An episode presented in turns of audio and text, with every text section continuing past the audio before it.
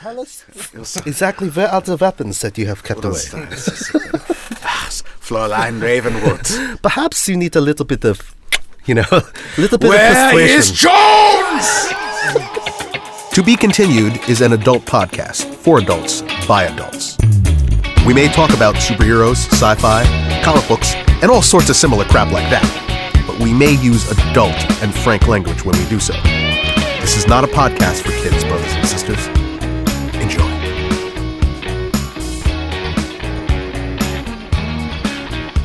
And we are back once again. This is To Be Continued, a fanboy podcast covering your fanboy passions. You may not learn anything, but if you stick around, you just might have some fun here in Pancake Studios at, on May 26, 2017. I'm Miguel Alejandro Velez, one of your hosts, and this is the other host coming at you. Edward Ing here, and our producer. Navajo. Jonathan. Jonathan, Jonathan Navajo. Jonathan Navajo. Jonathan that's Navajo, not bad. I like that. I like that's a these things. That's a these things title. I don't know who Jonathan Navajo is, but I want to craft his story now. Uh, we certainly are having a little bit too much fun, perhaps. yeah, there's a we lot of just- stuff we had to cut out. Even though we started pretty fast, we started actually this episode pretty quickly. We got the giggles out, and then it's like now we're down to Took brass my tacks. whiz, went to the chair, and all He's on down. He's on down the road. We got to. He's on down. He's on. I'm sorry. You mentioned the Wiz, and uh, Uh, the Yellow Brick Road. You know, I've never seen the whiz. you actually never seen the Wiz. I've it's never not seen good. the whiz. It, the the movie version is actually not good. I'm trying to. Rem- Music's good. the mu- the music is good. The actual play is actually uh, really good.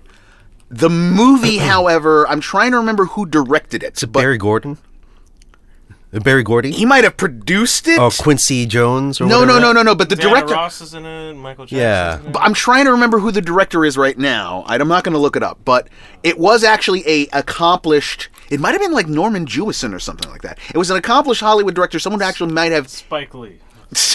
way before Spike got involved. And one of the things about it is that think about that film and the level of talent that you had in it.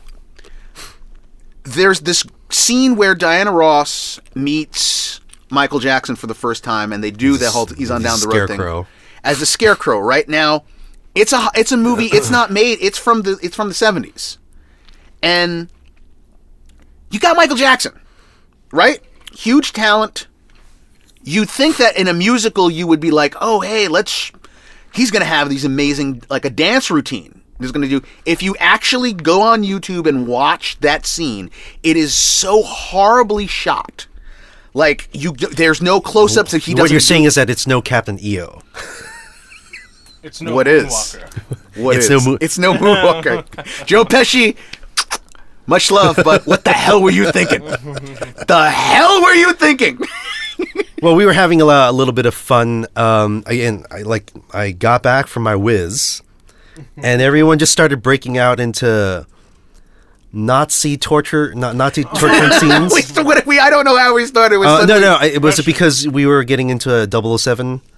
Um, is that how it led to it? Maybe. I may it might have been, and then it was like all G- German accents, and then Russian It's like accents, we, and we then know everything about you. and then I- I- tell I- us where you keep the weapons. it's like it's actually Let's, started. let's shock him again, Arnold. Fräulein Ravenwood, shoot them, shoot them both. It, it's uh, we, and then from uh, uh and then Let's from try there, a thousand votes this time. and then for whatever reason, before we even started, we started talking about because unfortunately we were going to talk about some people who died, and oh, yeah, John, that's right. John, John, we come in here and John's like, you know, a lot of deaths. I was like, yeah, we started to go down the list and it's like, hey, you, did you hear that Rick Astley died? And both me and Ed totally were like, like, what? What? What's that? Rick Astley died? I That's- guess, I, that's you know, huge. wow. And then he was like, yeah, but it would be a big deal if it happened. Because he's never gonna he's never gonna give you up. He's, He's never gonna let you down. Gonna die. And you know what's funny is that as that you know, it didn't even occur to John, and then I pointed out to him. I said, "John, you just literally pulled a Rick roll. Mm-hmm. you literally pulled a Rick roll, faking us out with Rick Astley's death. Now I hope Rick, if you're out there, contact us. We need to know Fake you're news okay. right here. Fake- Fake, news. Fake, Fake news. news. We got to do a segment now Dude, that now should be you're- called fake, Fake news. like I said, like I said before, fake news. Christopher Reeve has just come back to life and will be starring in the Man of Steel sequel. Fake news. uh, we're having fun. It's fun to have fun. ben Affleck is back into directing a Batman movie. It's fake fake news. Fake news. Did you guys see um like um because yesterday was Red Nose Day, which is a um a huge Oh. charity event in the UK, um, which basically is a charity to I think um uh, kids who live in poverty. And um, uh, Affleck had this little thing, right? So some kid says, "Hey, you know, can you do can you um can you do the voice?" It's like, you know, I'm Batman. No, no, no. Like, you know, like just no. You got to do it just like um like like like uh, like Christian Bale. I'm Batman, and he actually does it. You gotta like That's something you gotta. You know, I mean, That's a slap in the face. I mean, No, but it's it's you know, but it's like I appreciate that. This is I appreciate it. it's not as big. It's not as big a slap in the face as that bit from years ago, back when um, Iron Man premiered the same year as The Dark Knight, and they did that MTV Awards with RDJ and Jack Black. I love that so That much. skit where basically like he was like uh he was like yeah yeah, I'm no, trying- that we're gonna do this viral thing, right? So, and uh, RDJ's he's reading like Variety, and it's like, oh, you know, um, Iron Man just made three hundred million or whatever. Like, you know, yeah, congratulations, um, uh, Rob. You know, congratulations. Uh, could, could you put this down? I want to talk about, you know, ab- about this movie that we're doing the, uh, the because. You know, we have to do something viral to push the movie uh, uh, Tropic Thunder. Jack Black, you know, so here, yeah, I got these masks. You here, here's our mask. Here's an Gives- Iron Man the mask. Iron Man mask gives Jack Black the uh, the the, Po the, head? the Po head. and they're trying to impress like some kid Some kid, his his nephew, like Stiller's nephew. right yeah, and he just is having none of it he And just then doesn't like give a crap all hell breaks loose. They're beating the crap out he's of like each he was other. like he was like come on I'm giving you Iron Man it was like he was like I guess you didn't like Iron Man I was like it'll be okay until the Dark Knight comes out and then he makes he like tries to get Jack like you got to do kung fu and then because uh RDJ is a Wing Chun Right. uh, exponent There's a straight for- he blast does right a into his straight balls. blast Jik Chung Choi Right straight onto the genitals of Bla- Jack Black. Absolutely, absolutely uh, fantastic. That was not fake news. That actually happened. Yes. it was a real thing. Yeah. Uh, we we've had enough fun. I think it's time to get into the actual news now that we've kind of. Now that Here's you the brought him theme. up, it's time for you to bring him down. I played. and today's, you know, uh, and today's news, you know, um, it's going to be the Thanksgiving parade. And then, then on today's deaths, we're gonna, you know, just no, no, no. What you want to do is that whole That family, Family Guy the thing. Family Guy bit where they say it's like you know, like the old NBC like uh, announcers used to have for uh, like their must see Thursdays. It was always like. It was it was always something along the lines like later on Friends Joey Joey gets into a wacky situation then on Law and Order a child is a child is molested and this is a good time for the theme to come in. In the news. You are listening to In the News on TBC, a fanboy podcast.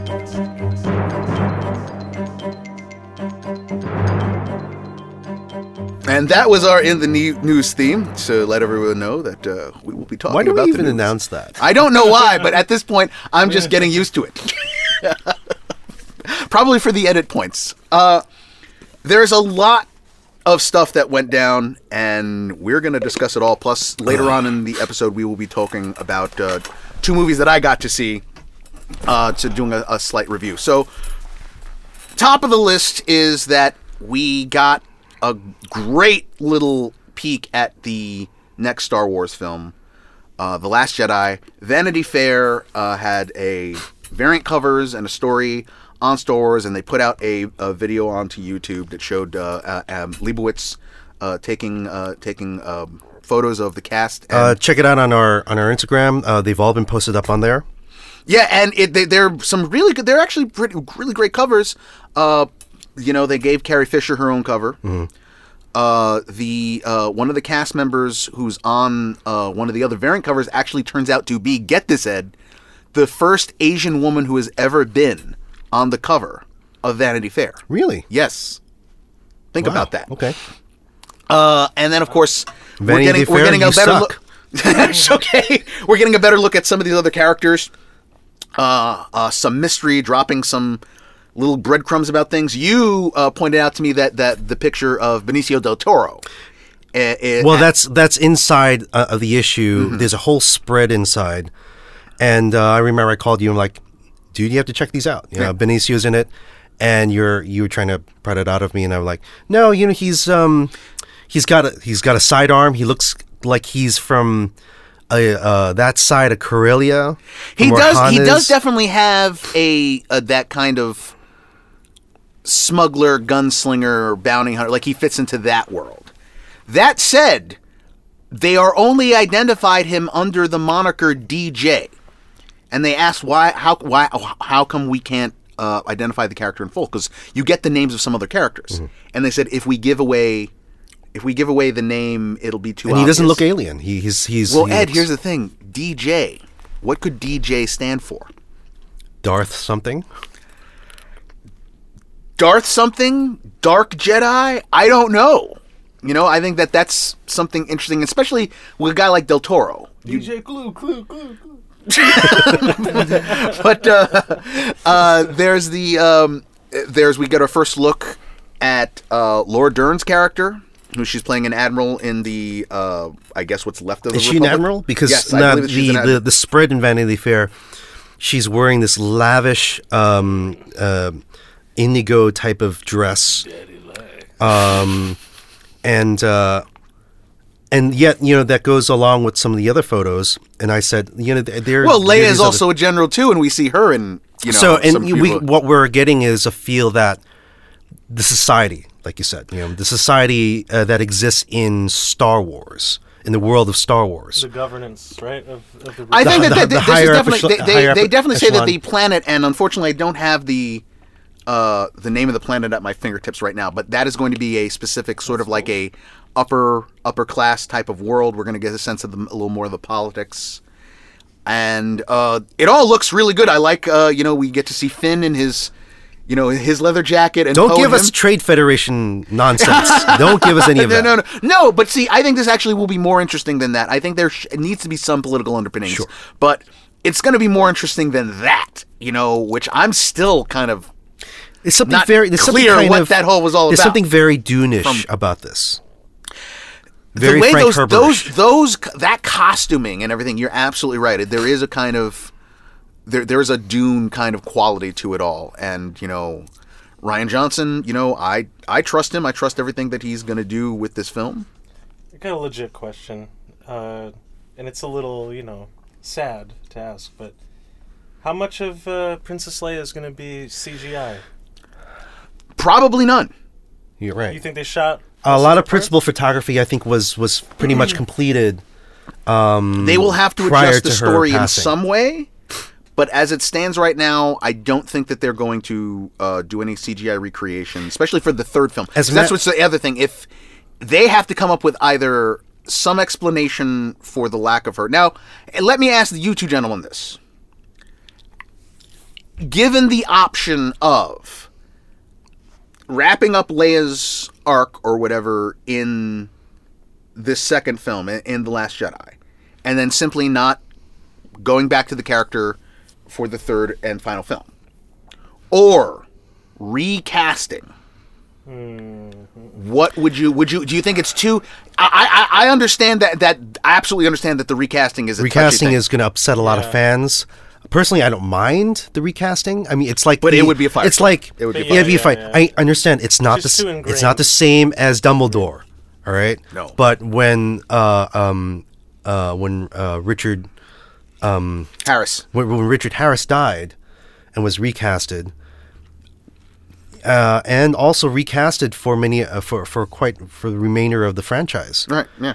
Um, uh, we, It's it, but you're right, it is a- really it's a complain. different But thing. this is very different. I understand. She's enshrined in the psyche. At Yeah. the same time, you have to understand that there's Carrie Fisher, the actress, and then there's Leia, the character. Right. And if you don't do anything with Leia, or if you're like, ah, we, ah, we're just going to write her out, we're going to edit this in such a way, it, are you doing a disservice to uh, the character and its importance to the franchise and the story and the fanzine? Yeah, yeah, yeah. You know, I mean, would a recast be so? But it's, it, it can be really Upsetting. But I it don't can know. be plausible to s- establish. Oh, she passes away, after you know before the beginning of be, yeah the uh, beginning of the, this the, la- of- the, of the the next, next movie, right? So um, I love the shot with um, with the twins, the reunion with the Yeah, with, with Luke there are and Leia. some. Th- you look at some of these pictures, and if you're a fanboy, I sent it to you. them really get you. I now the heart. Yeah, what yeah, was your yeah. response when I sent it to you?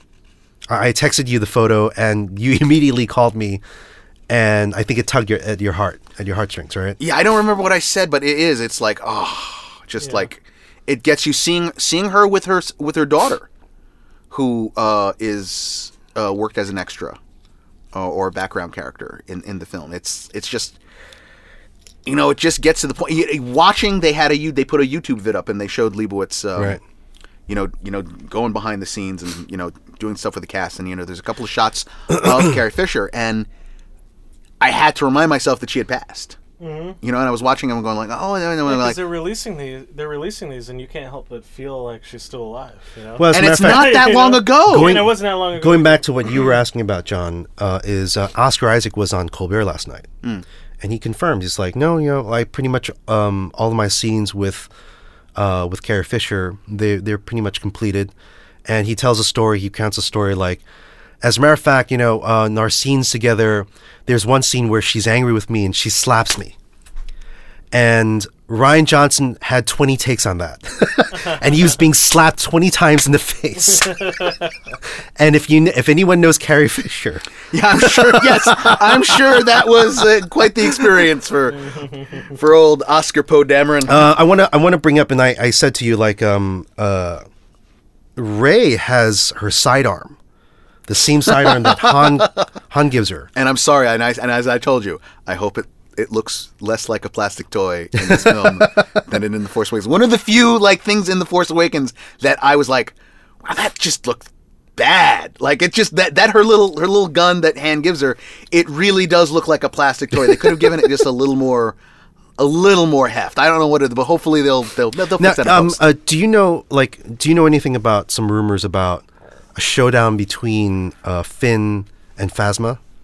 I read something about that there was. Well, be, remember, I told you that that was my theory. That like that's, gonna that's like the idea like is that she's gonna fight him with a spear, and I don't know what he's gonna use. I I, I to, oh I told you my theory on Phasma is that it's not so that we've got, and I now with the death of Carrie Fisher, this is how I think it might might shake out. Obviously, Luke's opposite number is Snoke. Uh, Rey obviously will fight main her her antagonist is Kylo Ren. Uh, Finn and Phasma. which she already beat with no training. Ah, yeah, but he, we don't know what he's gonna. We don't know what other you know depths of whatever craziness he's gonna. He's gonna. Plus, plus he remember he had just taken like two like bowcaster shots to the gut, Right. and had just killed his dad. So I don't know what his psychological like thing. So they there are re- like everyone said this. He's like, oh, how could she have done that? I was like. All right, I'm gonna shoot you two times in the gut with a shotgun blast. I'm gonna see how good you do with anything. All right, this guy did that. Of course, you know. Uh, but I think that the Phasma is being set up to be a Finn's thing, and I don't think it's necessarily "I hate you." I think that there might be a matronly thing there. I think there might be some. Are you saying of, that like uh, Hayden Christensen? I hate you. I never say anything like Hayden Christensen, ever. Turned her against me. Ladies and gentlemen, one of the greatest Hayden Christensen impersonators of our generation. I kid you not. I pre- I actually prefer his Obi Wan. Your lust for power. let's for power. you have done that yourself. But um, and I think that now that uh, Carrie Fisher has passed, I think that they're going to position Poe Dameron's character to be an important leader in the rebellion. Yeah, yeah, yeah, yeah. See, that's what I Right. Mm. think this is gonna is gonna go. I think that they're they they're gonna adjust things so that it's like, well, she has a connection with Poe. I think even they're they're in the in the books they are giving them some kind of like mentor mentee kind of a relationship, Passes on the torch, And that'll be that- that- he, yeah. he runs the resistance. Or at least he'll be Wait. in a very he'll be a key key key. Him along with his leather bro yeah. Finn. exactly. Leather, bro. Because if you look at the photo, John, He's still he's still They're like, you know leather Finn bros. still has Yeah, the they Phil, are Finn still has the jacket. But now now Poe is gonna like has apparently went to That picture looks very Firefly. it does. It actually does. It actually does look very Look at Firefly. that. It's uh, in any case, uh, you know, great, great pictures. This is a, a kind of a regular thing with Vanity Fair and Star Wars, and you know, hey, it's we got the summer to go through, and then you know, waiting for the new year, and it'll be here. So you know, knock on, No knock on, Ki- knock no on stuff. kyber crystals. We'll, we'll, we'll all be and seeing. it's it odd that enough. you know we're we're almost halfway into the year, and the the the the, the, the deluge of of movies haven't hit us yet. I mean, Wonder Woman is right around the corner. right yeah. around the corner from us. Spider Man is next after that. Mm-hmm. That's true. So stay tuned for those shows. Stay tuned for those shows because oh my lord, I got the Wonder Woman one. I'm gonna go nuts on because I think I'm a bigger uh, Wonder Woman fan than you by a bit. Like you didn't like like I think you like her. You, your exposure more to her is in uh, Justice League. No, I mean I read the Did you? comics Did too. you? Which which runs? Which runs? Uh, George Perez. Oh, so you did read the Perez press? Okay, so because I will never forget m- the first official Wonder Woman comic I ever like bought for myself because I had comics in my house, um, a lot of Silver Age stuff, but they belonged to um, an uncle of mine, and I did end up reading a lot of that stuff pre-crisis uh, when I worked at a comic book shop and everything else. But for myself, I remember my family we we were going to Pennsylvania before we learned before we moved there. So we'd go there summers, and you know, I had an uncle who, well, the same uncle whose comics, by the way, uh, he had a he had a he had a house out there in uh, further further west in like Wayne County, and My uncle had a country place. no one knows about. this was an actually, dude, this actually was further. It's Wayne County, further in the mountains, craziness. And I remember I was at a, um, I probably was like eleven or something. And uh, I remember it was like, oh hey, here's so there was like a, a, a box in some like flea market type place, and someone had like a whole big run of, of Wonder Woman. I remember like the first issue I picked up was the George Perez issue where is the first.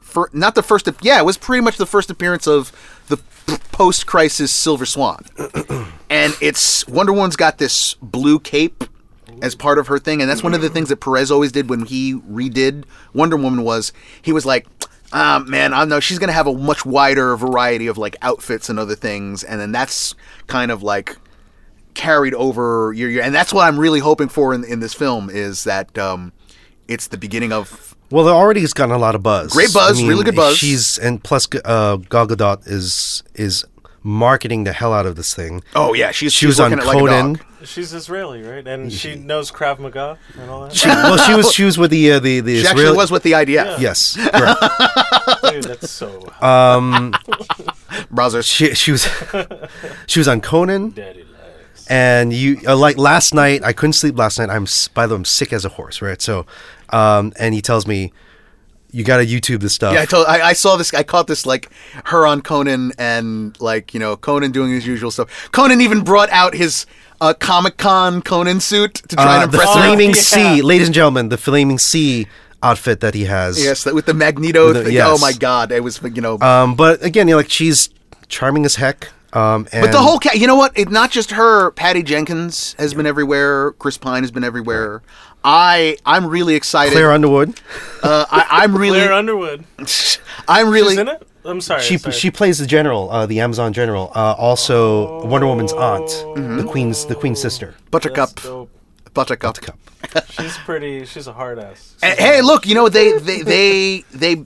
It's a really well cast movie. Yeah. I mean, there's not anyone in there that you have any like doubts of their ability outside of maybe Gadot, and that even that is, I think, totally overblown on the internet. It's crazy how horribly she's was treated early on, and it was only once people finally saw her in Batman v Superman that.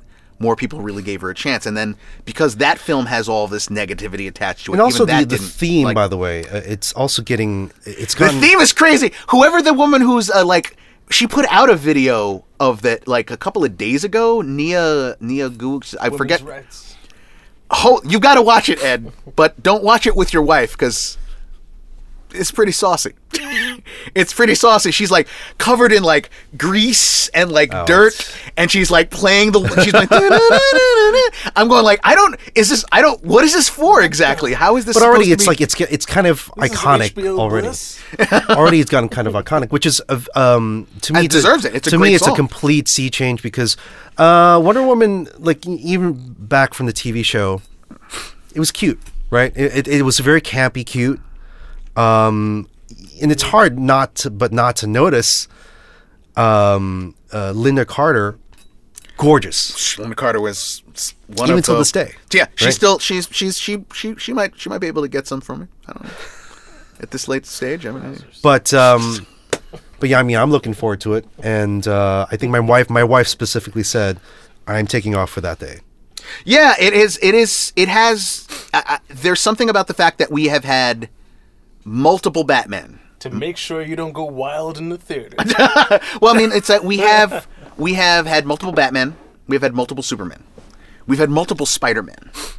Okay, we've had multiple Hulks. But we uh, never uh, uh, the- uh, outside of in live action, in live action, because of course there have been many versions We've of Wonder not Woman had animation. one single We've only had one Wonder Woman, Right. Lynda Carter, in the the series that lasted from I think was like seventy five to seventy eight. Uh, and we're not counting uh, Cathy Lee Crosby.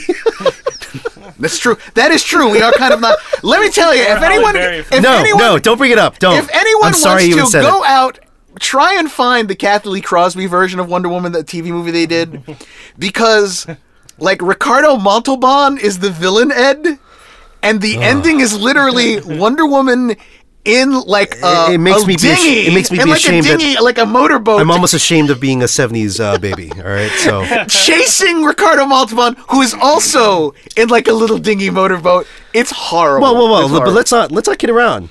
Lynda Carter in a skateboard with a helmet. There's a lot of no, no, no. Yeah, it's not. Let's Right, not you pretend know? that the, that the, the, the actual series Yeah, was some was- sort of like it was. It was a cheesy. It was I a cheesy thing. that. It was a cheese. It was a cheese fest. It was it was campy. It was of its time. Uh, but well, you know, this goes to the whole Perez thing. The post-crisis version of Wonder Woman is, like I said, the version that I grew up with and was very familiar with. I mean, like I knew the the pre-crisis version, but Perez's version was just richer. It delved into the mythology a lot deeper. It really reckoned with the idea. It's like, oh, there's supposed to be an island of warrior women descended from the Greeks. They don't. They didn't really look or act that way. He made them the, a real society of warrior women. oh, sorry about that. I have a introspective uh, question for you guys. Do you think these movies will ever return to like the innocent, campy stuff ever again, or is it always going to be like super dark, twisted, e- like you know, like or just yeah, more action orientated, serious, blah blah blah. serious tone? I honestly, uh, don't Ed, Ed, give me, you tell me first because I, I actually have an idea about that. I, I think we're gone. I think those days are over, huh? Ed, what do you think? If a return to what? That, in other words, that we could see a Batman, Adam West thing because that's the Or way it's even done. Superman. Oh, you Even mean like a, uh, so Yeah, much all of these- now. It- Well, well, everything's well, so much more serious. So, Yeah. um, in '66, Could the we got we, we got the back? we got we got the bat repellent spray, Right, right? right. So then, and then like in the '80s uh, or the '90s, we got the We uh, got the, the Joel George- Schumacher. we got the Schumacher films. and I'm I'm sorry, I'm just I'm in that camp where. That's not I for think, you. That's not I for think you. I sent ha- hate mail. I mean, it was it was deserving of hate you mail. wrote a letter. Okay, but this is my point. My point is that no one should ever say it could never come back. No one could ever say that again. A, you, all you need, all you would need, John, is one or two movies I guess you have done in Ant-Man. that style. I guess you got like Ant Ant Man's not the same. No, but that's different though. it's That's still kind different. of on the sale, but Here's I'm saying the thing, for what though. you're saying is that sort of very innocent, sort of again very campy. Yeah.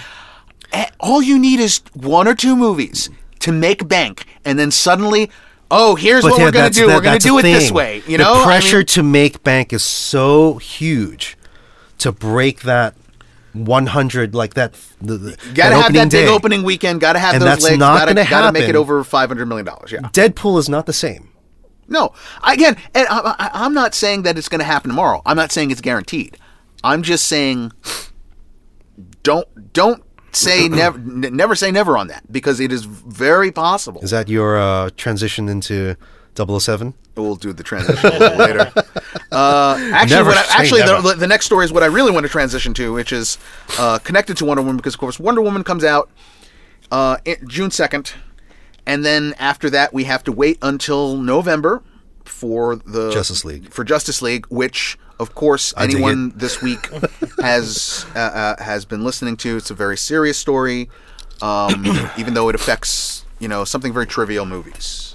You know, because let's be honest, we need some perspective. It's not these. This isn't life and death. And um, very sadly, uh, we in the fan, uh, the the fanboy community learned that uh, director Zack Snyder, who I would say is one of us by any stretch of the imagination, Zack Snyder is a film geek. He's a comic book superhero guy. He lifts weights. He's contributed to the fan community in a gigantic way. He's brought back Superman. He adapted what everyone said was n- i- i- not adaptable in uh, doing Watchmen. And, you know, uh, 300 based on Frank Miller's work. So this man is, he is in this community. Ooh. He is in 300. He is in this community, and unfortunately, we learned that uh, he- he and his wife Deborah and his uh, his first wife Denise uh, lost uh, a daughter who committed suicide on uh, in March, and he's in the middle of doing tackling this gigantic project, and like again, that's a long time for it to have continued to happened, work through it. or he tried to. Right. Now he tried to, and then what basically it was is uh, he had already apparently you know because most of the principal photography for the film is done. A lot of the special he you know he's even sent out things He worked up to the he's point- shown some special effects stuff like aquaman and some other thing. And of course we got what was in the trailer. Uh, trailers because he, he uh, they put together one for Comic Con and then we got the first teaser trailer. So the uh, the film is obviously going through the motions. It's it's working, but he had put a apparently an assembly cut of the film together, showed it to some friends and everything. So he has he had his idea mapped out of what he wanted to do. Joss Whedon, who was in negotiations uh, uh, to do back To do Batgirl, Batgirl and of course he to already- bring on yeah, board he was already- uh, uh, the, the DC uh, uh, superhero films that Warner Brothers. He had also already brought him in. Apparently, if I'm remembering, if I'm reading this correctly, uh, already brought him in saying, "Well, we have to do pickups." And and a couple of reshoots, uh, not a couple, post, it's some post. resh- some reshoots. I don't know if a couple, but it doesn't sound like super extensive. Reshoots happen, pickups happen, all that kind of stuff happens. Uh, and he says, I want you to rewrite some things uh, here, here, here, here, you know, and Whedon did it. He's part of the team now. And at some point, Snyder basically said, well, in order to do these reshoots, I would have to, you know, relocate to England again. And, you know, that would be uh, a few months and at this point he just does not want to leave his family he wants to he's got because look the man has him his wife the, him and deborah they've got like seven kids that they're taking care of. And now one of them is is passed. One of them is passed. And you know uh he just like i couldn't work through this. He's either, i thought i could but i can't and now And his wife is also a producer. As I his wife is also the producer, and then you know he's also been doing these things like he's been he we saw him in China at the premiere for Wonder Mm-hmm. Woman. There, he's been doing press for Wonder Woman. He's like I said, he he and his wife are uh, producers on that one, and you know he wrote the story for for Wonder Woman. And so now he's decided to step away, and as tragic as the story is, and you know you almost feel crass about even bringing up talking about the movie after something like this. It is a strange confluence of you know fate that this is go- that this has happened this way because if Ed if I had told you in the year 2012 as soon as you got out of the theater seeing you know Avengers and I'd said uh, did you like Avengers Ed and you're like yeah it was it was great it was amazing blah blah yeah, well um, guess what in the future.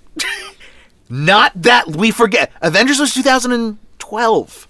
It's only 2017. This is only five years ago. It's like, guess what? In five years, Joss Whedon isn't going to leave Marvel Studios. He's going to be brought on board Warner Brothers, and he is going to. Who's gonna and- direct? Who's gonna direct Justice League? Future boy, exactly. Yeah. And Zack and- Snyder, Exactly. the guy who made Sucker Punch. it's going to be this sort of thing where it's going to be like, and now he is putting the film together. Now, there's a lot of like, what I, th- Already the noise is out there. the, well, not just noise, but I found that it's very interesting is that you know the the hatred against Snyder was very personal online, terribly personal. And we, we we say this all the time. You know, this is it's it's it's gotten really repetitive. Um, where again, because the fanboy nation goes because, crazy about because stuff, yeah. Superman snapped Zod's neck. It's a sin. Yes, yes, yes, Right? yes, and and Batman and all Batman v Superman, all that, and the general approach to the the, the DC films. Um, and it was really, really ugly. And I'm happy to say, for the most part, most people online have been very respectful. They've been very like, Jesus, this is a terrible tragedy. I can't make. Now again, there have been a handful here But and the there. fan trolls are out there. oh, Ed, Ed, The fan trolls Ed, copyright. Ed, get this, get this. Uh, like, it wasn't. I guess it wasn't too personal, but I just thought it was. I thought it was really crass. I thought it was low class. Kevin McGuire puts out a tweet where it's like he said something along the lines of like, you know, it's, it's a terrible tragedy, but I'm glad he's gone. I'm glad he's off the movie. And I'm like, how do you even? How does your mind even go there? How do you even like, you know? Like I said, I feel bad just talking, having to talk about this because this was something he thought that he could keep private, and only brought into the public sphere now because he realized that there would be. He was like, look, you know, trades, da da da da. If we make a big change, it would be.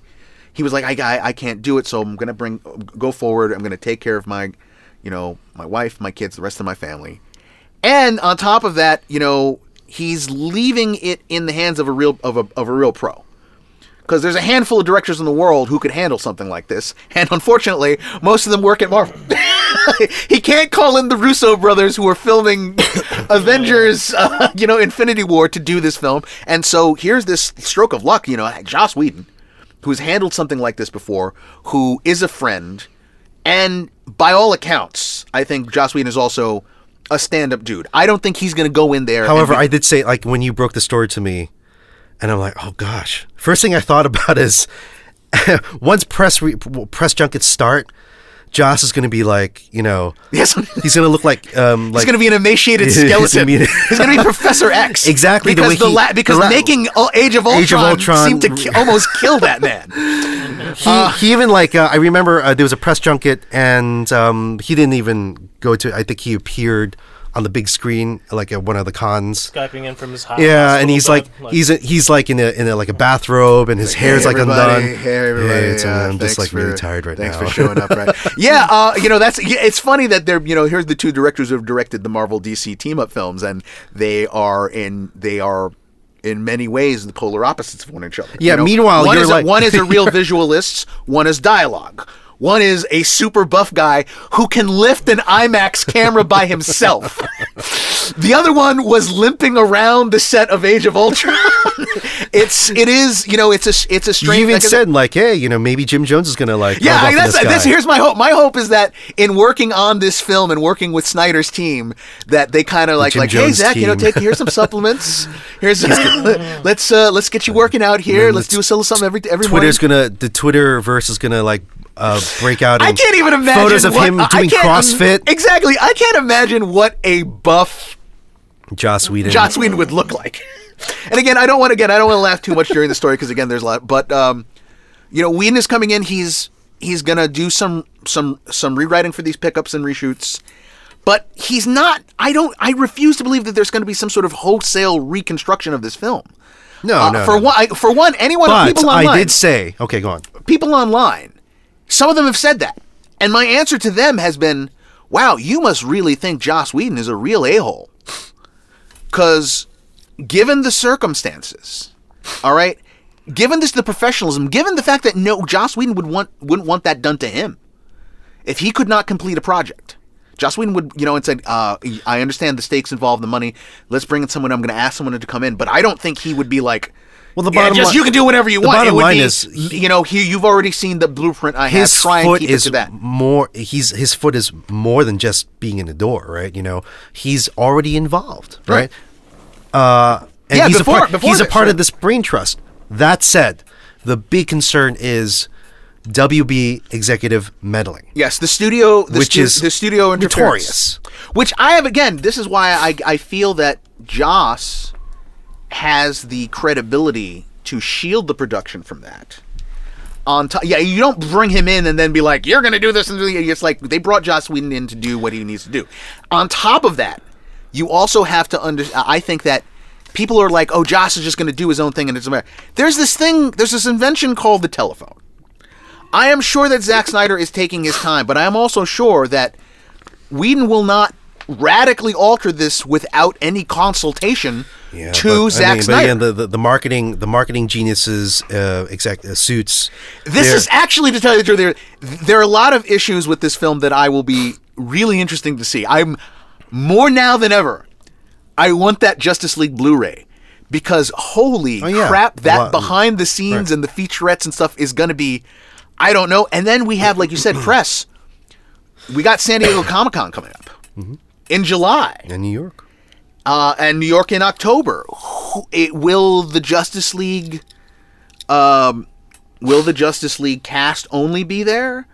Will Whedon be with the cast? Will Whedon and Snyder be together? Like it's like it's you're kind of wondering how They will, yeah. You, you wonder how the junkets are going to be. Is it going to be like, eh, let's bring out our director, uh, Joss Whedon? yeah, yeah, you know, exactly. so, yeah. or, or and also what the reaction is. right.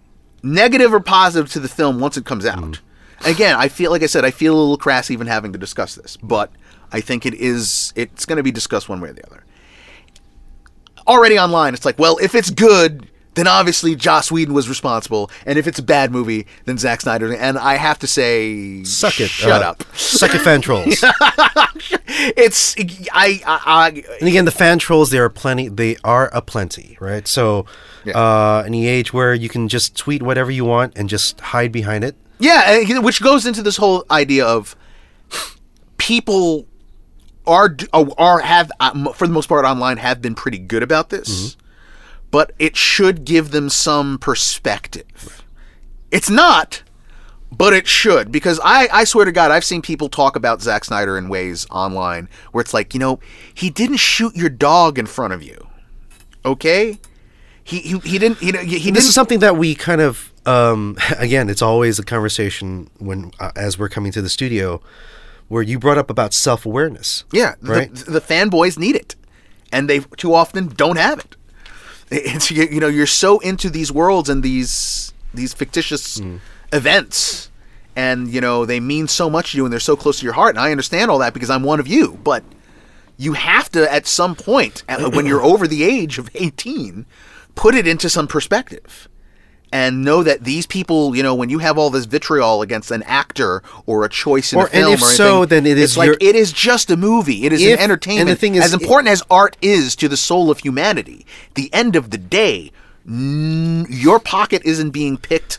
You know, your family isn't being roughed up. well you I, I think under that danger. if, it's if just you a do have an opinion certainly it is your responsibility to formulate some sort of rational response you know or the rational uh, a rational r- I reasoning know, behind it- it's just it's just like I think it's it speaks to something about these people's character sometimes. Because it's it's like you're they're so intent on this stuff and I mean thank I- as I always said like I always said about the Star Trek versus Star Trek Next Generation thank God there was no internet back then. Because it would have been it would have been a knife fight of epic proportions. Um it, the modern fan we keep talking about we keep talking about wanting to talk uh, do a show or something about like the modern fan culture. Because there is just something about this online world of the pure id of every person just being you know shot out in onto electronic screens all over the place and some people going way way way too far. And again you know i know the a response from a lot of people out there listening would probably be well it's the same thing as you just said about movies. It's just online world. It's just this yes but this is communication. This is interaction. This is again this is getting a real view on the inside of a lot of people's minds and how they This act very much goes back to the And one I don't time- know. It's just it's ugly stuff to see um, sometimes. one time where Miguel and I uh, we went to see Colbert's first show on his first week, and we were online, and right in front of us was you know we struck up a conversation with with this one guy, and the conversation went into Star Star Wars territory, and immediately like some of the words that came out of his mouth was because uh, about the prequels, f George Lucas. Yeah, he just Straight up. It was one of those things where you meet a person, was a you meet a person said. randomly. We're on this line, and suddenly he starts going into and going off and very super intensely, as though Like, like, you know, whoa, whoa, like whoa, yeah. I'm not George Lucas. Foaming at the mouth. Yeah. It was al- it was very close to that, and uh, uh, Ed. I think I impressed Ed because my whole reaction was not to get into an argument with him. My my reaction was was just like, Julie eh. chopped him in the neck. no, no. My reaction was he was like, yeah, and it's got this and that, and I was like, eh.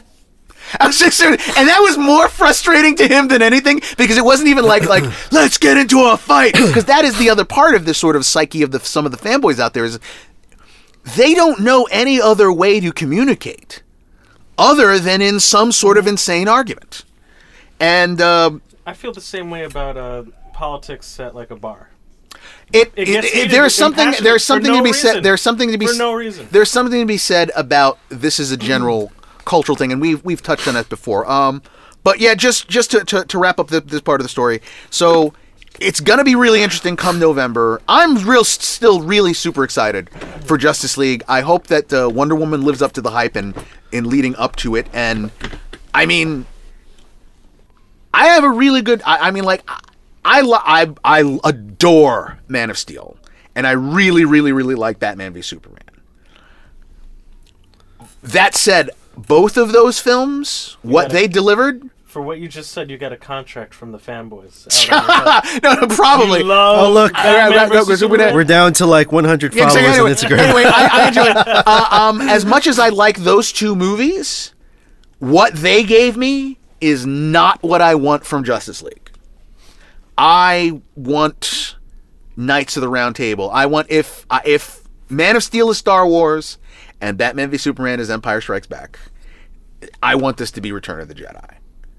I want big battles. I want, you know, like I said, Knights of the Round Table, that kind of stuff. And we're again, we're all looking forward to it. So hopefully, it'll end. Uh, I dig it. I dig it. And uh, you know, just as a final word on this, you know, uh, all thoughts and prayers to the Snyder family, uh, uh, Zack, Deborah, and uh, Zack's uh, Zack's uh, ex-wife uh, uh, Denise, because uh, no one no one should have to bury a child at the age of twenty.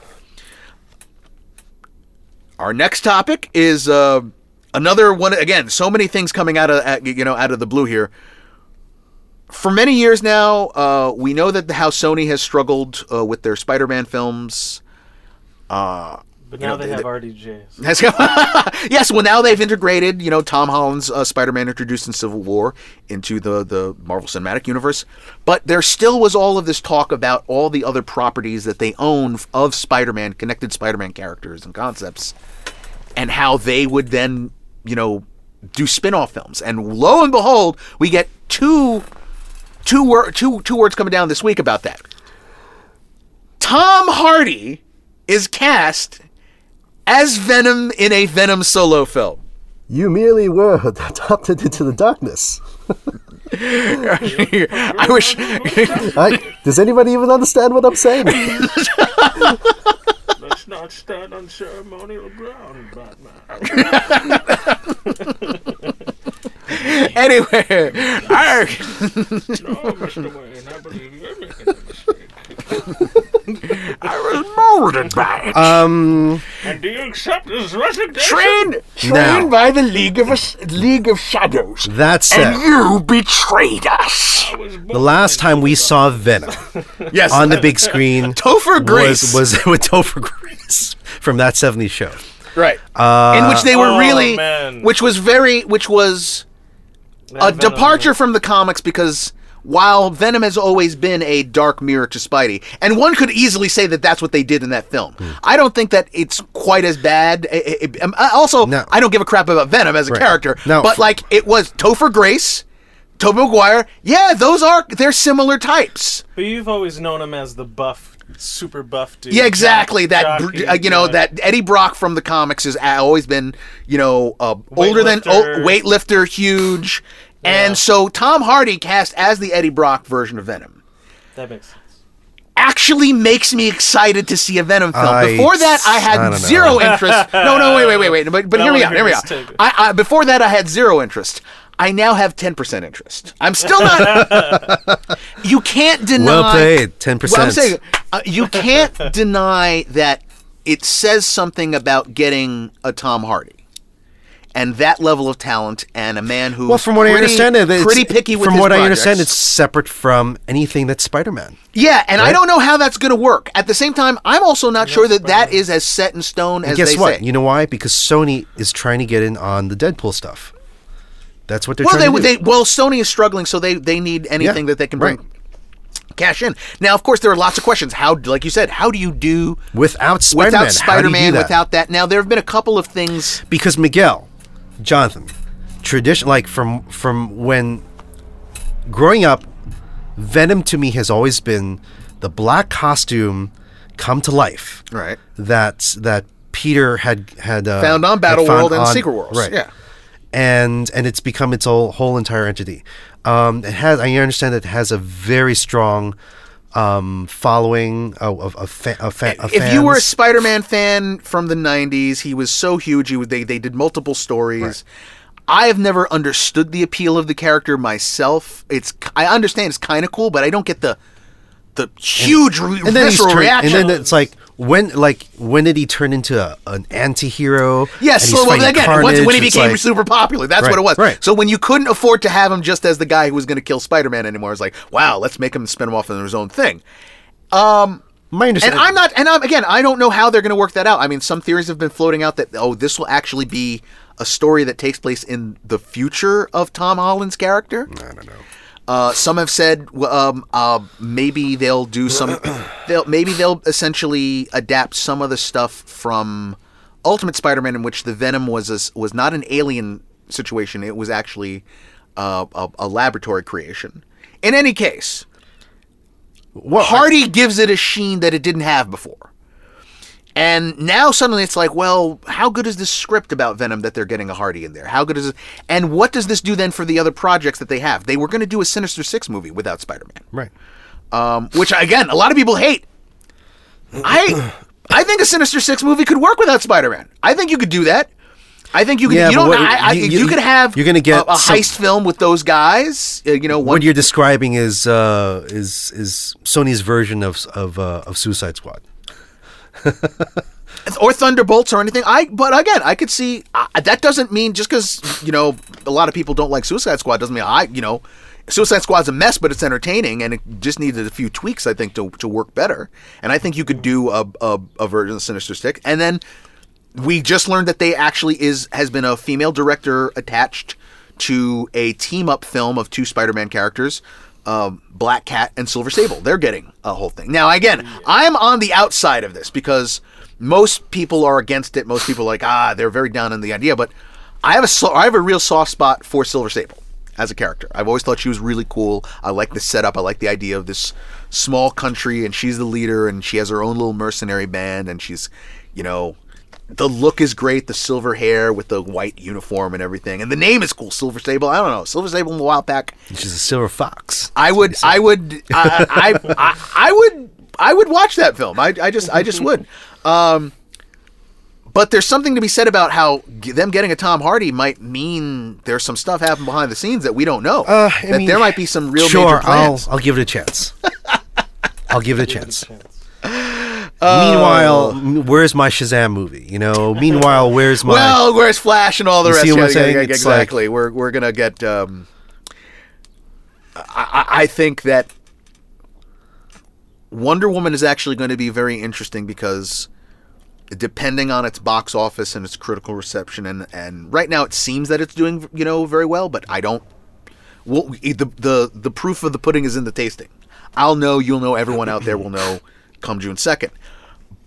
There's no doubt in my mind though that whatever Wonder Woman does, it is going to really affect. This is- this is going forward be- the decision making of these studios. this will be about female-led uh, products. The the injection that DC will the DC cinematic universe. Well, I'm talking needs. about beyond that. I'm talking about female projects. Oh, oh okay. I- I'm All right. talking about like it will affect. Captain will Marvel. affect Captain Marvel, It will affect Captain Marvel. correct. It'll- they'll Right. decide they did this. Should we copy it, or they did this and we don't want to Nah, copy it? Let's do right. something different. We have to. We have to differentiate what you know what their approach was, how it is. I. I. Um, in any case, in any case. Uh, our next story uh, is, is unfortunately a string of uh, more losses. You know, we were talking about uh, Zack Snyder's daughter Autumn dying. Unfortunately, we had three recent deaths uh, from the world of entertainment and uh, from the fanboy world, and they all have they all have a connection to something within the fanboy world. And uh, start off with um, the passing of uh, journeyman uh, penciler at, from Marvel Comics, uh, uh, Rich Buckler. Uh, Rich Buckler You have a soft spot for that because you're really into Deathlok. I'm not really into Deathlok. Actually, I did read. I didn't read his run. I read the run from the '90s.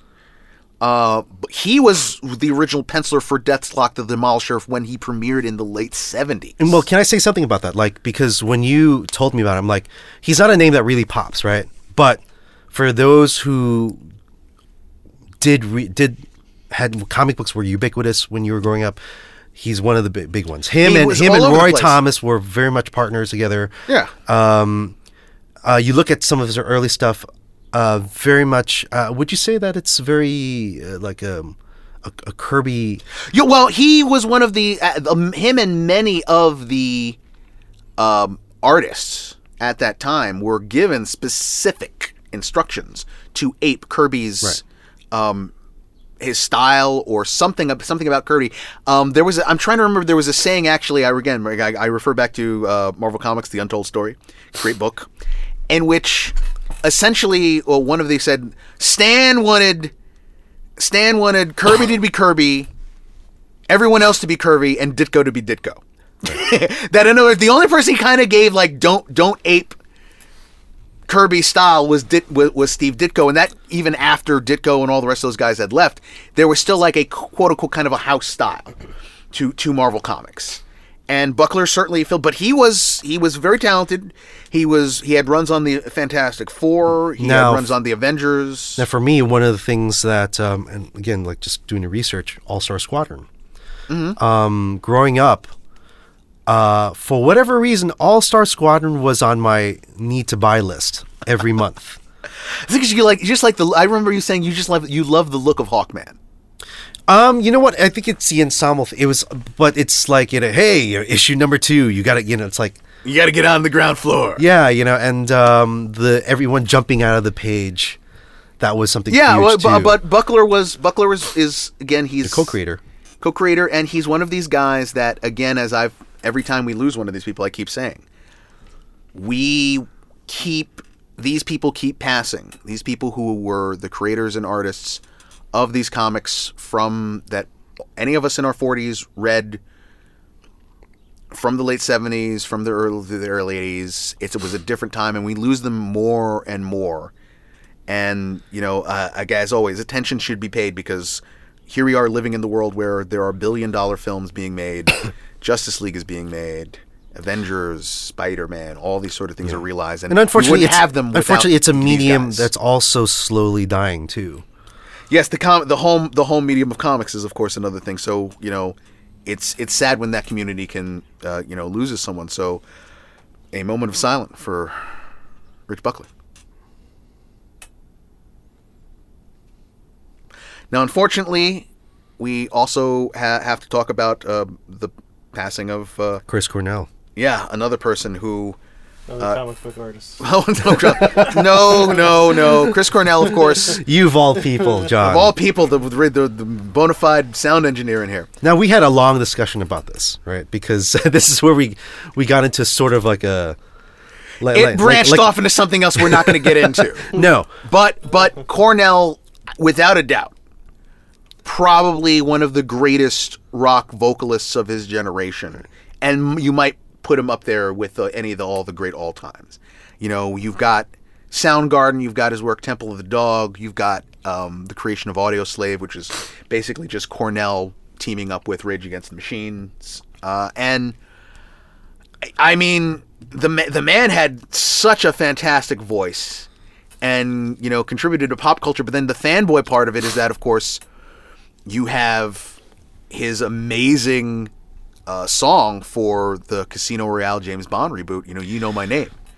I mean, it, if I, I refuse to think that if you're going to do like the top ten or top five Well, like let me- Bond film themes, that it's not going to be up there along with now like this this whole thing I'm, not, I'm not going to get into it right i'm not going to get into it um but one thing about chris cornell that's undoubtedly that's like I i'm i'm a musician i've played some gigs in my day uh, i've been in bands and um I am not a child of the '90s. I spent my my early my, my late teens, my 20s in the '90s, and Cornell is pretty much the epitome of what you have. Nirvana set aside. He's one of the giants of that. He's one of the giants of that of that era of that Black Hole Sun, brown, man. Black Hole brown sound, grunge era, flannel wearing wearing culture. And I, ha- I would, ha- I, I, I would have to say that that was a culture that didn't very much resonate with me. You know, Mm-hmm. I mean, as a musician, I, a lot of my tastes were very much brought up by um, uh, classic rock, Led Zeppelin, Beatles, um, and when grunge hit, it really didn't resonate to me that much. Now that that set aside, You could not deny his could not deny. ability. I his I did I did amazing. play um, uh, some covers with with some bands that I was I was in. Right, Soundgarden covers, you said, right? Yes, uh, Soundgarden covers. Uh, what was it? I think it was um, um, not Spoonman, but whatever the case God, was. Spoon. I, you know, what? I had honestly went since he, I had completely forgotten about Spoon. There's another amazing like, as a performer. I mean, obviously, um, it's sad when you know some we lose someone like as that young, and he was still performing. He was still out there. He He obviously still had, performed like a day or two before. yeah, passed, right? yeah. It's just like you know, great. What? Well, yeah, what is you know? Uh, I I- don't know what's your your opinion of Sound Soundgarden, Audioslave, that kind of stuff, John. What's Um, I'm sort of like Ed. Um, you know, Nir- big Nirvana fan. Um, I like some grunge music, but was never really totally into the scene. Mhm. But with that said, of course, um, Cor- uh, Cornell was amazing. You, know, and like I have to say that Black Hole Sun has been replaying in my head for the past four days. I've been sick for four days. It's an undeniable so- song. Yeah, it you really is an undeniable. Again, I think sound. I think uh, Black Hole Sun's undeniable. I think Spoonman's undeniable uh, in that sense. And I honestly, I think like stuff like Cochise uh, from Audioslave. It's like a, it's like an undeniable song. It's Now- like, you just listen. He's like, yeah, I'm gonna rock out to this. There is a there is a um I think there are some haters out there um uh who really were critical because he did a cut with he did a song that was produced by Timbaland. And I'm going to say that I personally don't like it. okay. um but yeah, but uh, I mean, again- that shows, but she that shows that as an artist, he right. was willing to He's you know, really stretch willing and to do different try, things. You know, I mean, um, uh, but uh, for a lot of people, this is this is you know, music. Uh, and you guys as musicians know this personally. I mean, music is just so spiritual. It so speaks to so much of your inner core that you know the passing of a guy like this it really has affected a lot of people. Yes. And you know his music, what he brought uh, you know into the world was, you know, like I said, is integral to some people's their lives. And you know for that, I just like to say Oh yeah, there's some hardcore fans. That Yeah. are very sad. Very. Very, and then there are guys like sad. like like me you know i'm like um i said straight i'm like um yeah you know way better than eddie vedder again i'm gonna slap get slapped wow, yeah, wrapped in exactly. mouth. And Vet- Vedder's a great vocalist. I Uh, mean, like sorry don't have any love for him for- for scott Furlough? Weiland's nope okay, But- all right, let's let's But before listen, we You don't have to make. You have to re- Yeah, seriously, You that's that's the thing. let's you, you let's have to table respect that. these guys You, let's table that and just say, let's just table that and just say that uh, Cornell will be sorely missed by many, many people in this world. His con- his contributions were to entertainment were were very large, and for that, a moment of silence for Chris Cornell. Ed, uh, that was that was uh, Miguel's uh, Supergirl's a bitch moment for you. Oy vey. you know what it Anyway. is you know what it is okay john you and i we have a friend his name is arturo right yeah, yeah. Arturo used to go, I can I can just make up a, a, a grunge song right now, and he would just like just stream of consciousness. So Arturo, if you're listening to it right now, um, Right. I'd love for you to come on the show and show us your skills. and show us your skills of grunge improvisation. Uh, And front of- yeah, yeah, blah, blah, blah, blah, blah, yeah, yeah. you know. Okay, all right. Now uh, we have one last, unfortunately. All right, get the giggles out, guys. Get the giggles out. We have one last uh, death that we have to talk about. We're having some fun, man. I know we're having fun, but we're like, we have one last death Oh, I to see. talk about. right. This is like death at a funeral. Yeah. And uh, you know, this is this is probably maybe the biggest off of that of of that list. Is uh, unfortunately, we have finally, and uh, strangely, I didn't I didn't believe it, but then I was like, oh, it, it is true. We we lost uh, our first on screen James Bond, uh, Sir Roger Moore. George Hamilton. We'll explain that because most people won't know what you're talking about. Uh, passed away, 89 years old. Um, he was the second. Uh, he was the third actor to play James Bond uh, on screen. The James Bond of my childhood. Yes, the James Uh, Bond of the, of the late 70s late and 70s through most of the 80s. 80s. And uh, he had had a long and very rich career. He had he had done all sorts of things. He had done uh, genre films, World War II films. Of course, his breakout thing was The Saint. Yes, yes, yes. Yes, right. yeah, yeah. yeah, Moore had, uh, and when people, you know, the fact that his his his Bond was so suave and so, you know, ingratiating. That was the man himself. He was, he was absolutely positively, you know, very few people had a bad thing to say about him. Well, not we're not talking about the movies, but About the man, yes, we're talking about the man. uh, And- let me just go through: Moonraker, View to Kill, Live and Let Die, Man with the Golden Gun, Octopussy, For Your Eyes Only, The Spy Who Loved Me. That's a that's a that's a long run of. It is a long run, and I think it's the longest run of any Bo- of any uh, Bond actor. think so. I, I think I think it's I think it's over Connery and Brosnan by by, by a bit. Now, can I Yeah. just bring up Moonraker, please? Are you? gonna- Is this about? Uh, This is yes. Hold on. So I'm you the other the other night, you know, after learning about his death, I decided to YouTube uh, a scene from Moonraker. It's a space scene where there uh, uh, uh, there a bunch of guys are in spacesuits. They're trying to fight their way into the space station. Okay, this is exactly what you hear. And then they get inside. Um, uh, uh, M- Moore, he's flanked by Jaws, who, by the way, ladies and gentlemen, is wearing a T-shirt, and you can see the underwear that he's wearing underneath with suspenders. Why would you wear suspenders in space? I do not know why. It was the seventies, man. What do you want?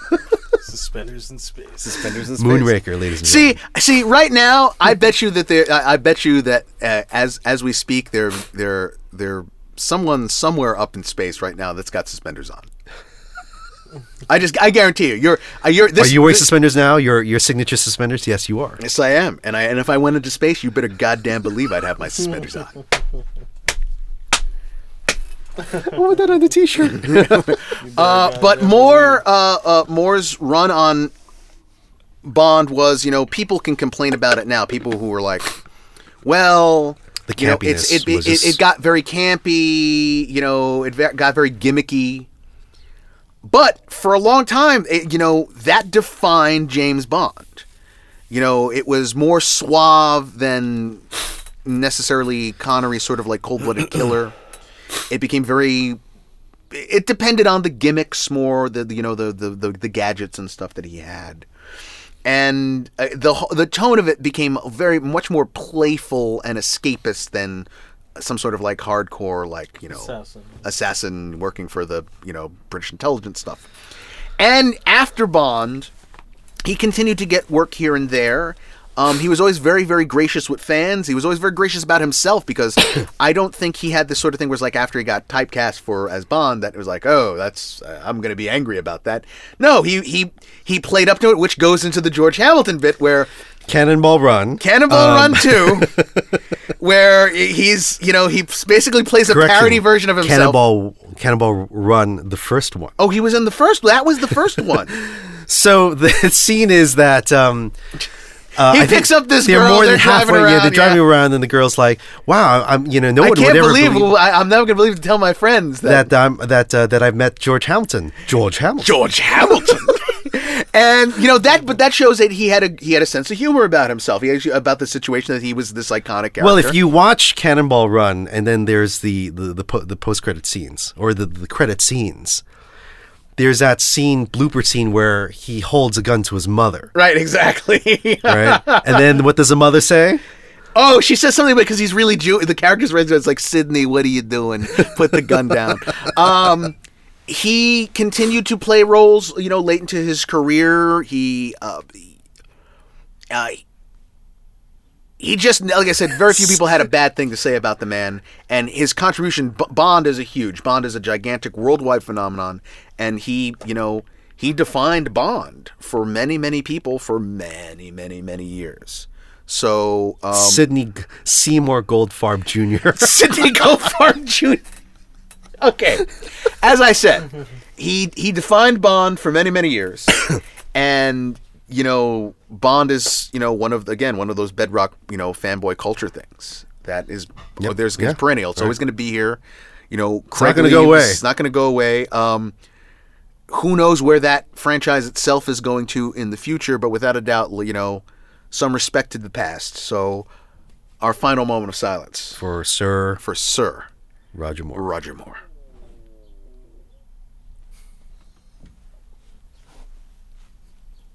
We'll edit that. edit point that. Get an edit point in there.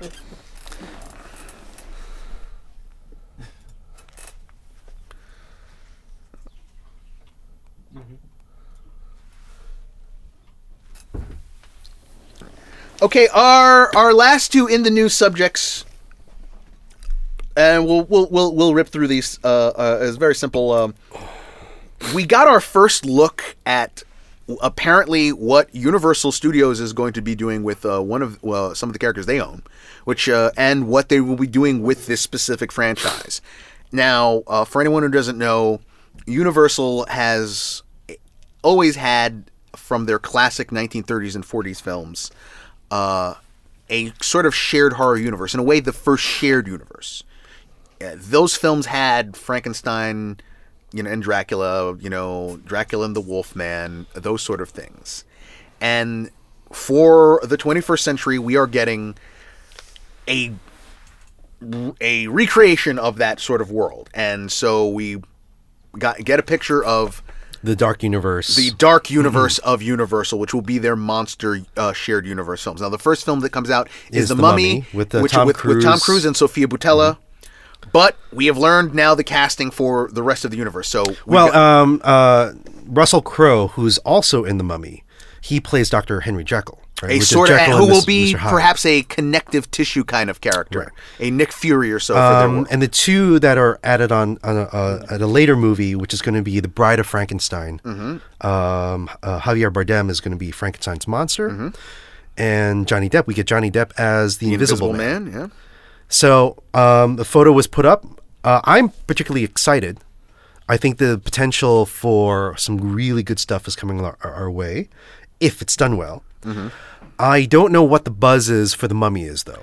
a strange point. here I, the buzz is very mixed at this point which is funny because every time i've seen that film in theaters i've seen the trailer Mm. in theaters it's always gotten a really good reaction and Cruise is a big star i and it looks damned good like like in terms of production values and Now I'm going to tell you the experience. Like my wife is a huge Brendan Fraser mu- the Mummy fan, Brendan Fraser. and you know I look at her, I'm like, uh, really? Even still with that third one where they couldn't even get Rachel, and i never Rachel thought Weisz that they were even good come films back for that. i never one? thought any of the mummy films were Well, the first one was you know it's it a was fun. serviceable It's fun, adventure right? film Right. So but doesn't blow the rock? So she heard about the mummy. Machente. She heard about the mummy trailer, and she got excited. Wow, there's, there's another one coming out. I'm like, yeah, but it's with Tom Cruise. She was like, Tom Cruise. I'm like, honey, it's a completely different film. It's a reboot, right? It's Yeah, it's, it's a yeah, recre- it's it's it has re- nothing to do with the. Has nothing- no to connection, do yeah, yeah. whatsoever. You know, And what did what did what did Jennifer and say? she, it went from like boop boop boo. That's exactly what happened.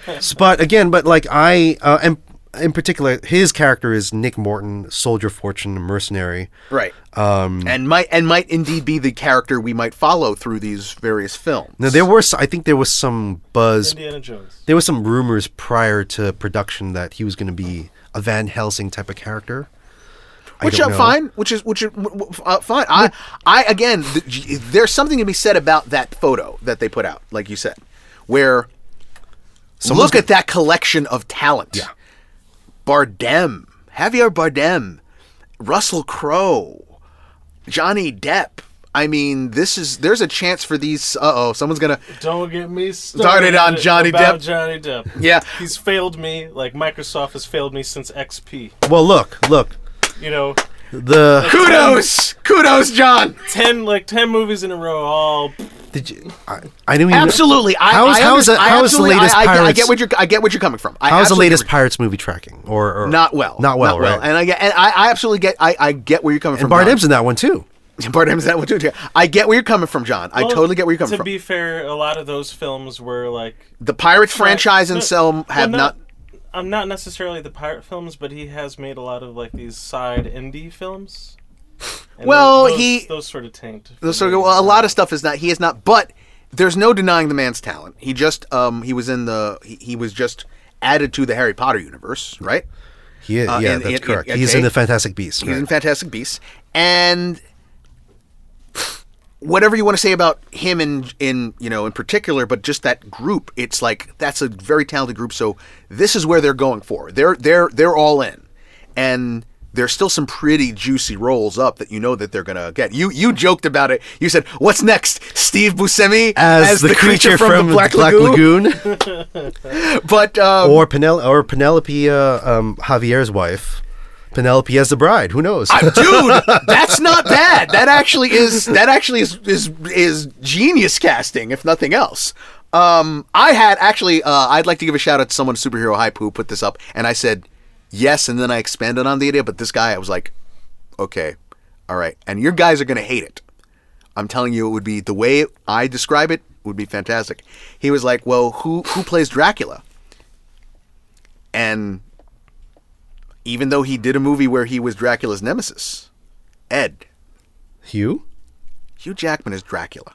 Now wait. So can see it. So who does Hugh go up against? Christian Bale, of course. Boom!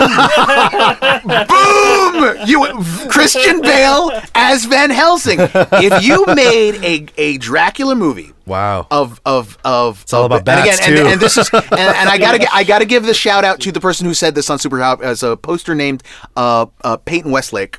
And this was his whole thing. He put up these two pictures of them. He says, "Yes, this is your Dracula and this is your Van Helsing." And I saw it. and I was like, "Yeah, you got it. You nailed it. You nailed it, son." Now imagine a modern Dracula movie in which it's more like it's a gothic tinged and modern, but it's much more like a A more cat- sophist- no a cat and mouse between the guy chasing a serial killer. I mean, like and the Prestige, but No, different. no, no, no, no. no. I'm talking about like a serial. Make it, make it.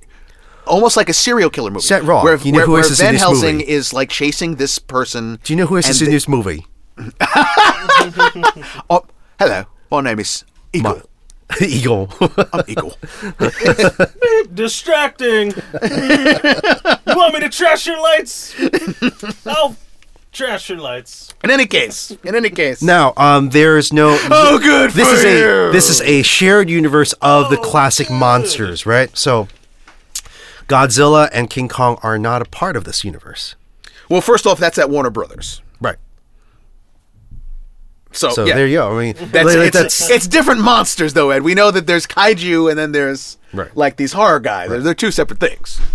I don't even know where you go with that one. well, I'm saying it's like well, King Kong. He's very much a, a well, and that it's just the idea of classic- there, another another classic, um, 30s. you know, you know, property that's also getting in the expanded universe treatment. Now, I don't know about anybody else. I hope that these films air a little more on the side of Well, what we're getting I don't is just want them. I don't want Transformers. No. I don't want Pirates of the Caribbean. But what we- I want them to have the aspects, the horror aspects, Horror. at the forefront. And I'm not even a horror fan. Make 'em hard. But are we getting a a sophisticated version of or bet or a refined version of League of Extraordinary Gentlemen?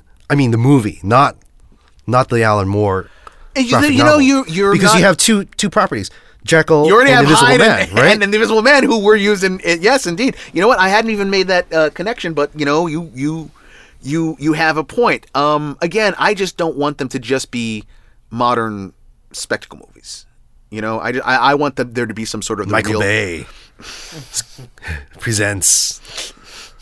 I don't know. I don't know, I I don't know. I don't know where you're going. All right, and to uh, to cap it off all the news that we, we we've got this week, um, just for me and Ed because it's it's it- it's actually a little old. It's a couple of weeks back, but um, we got a trailer for Star Trek Discovery.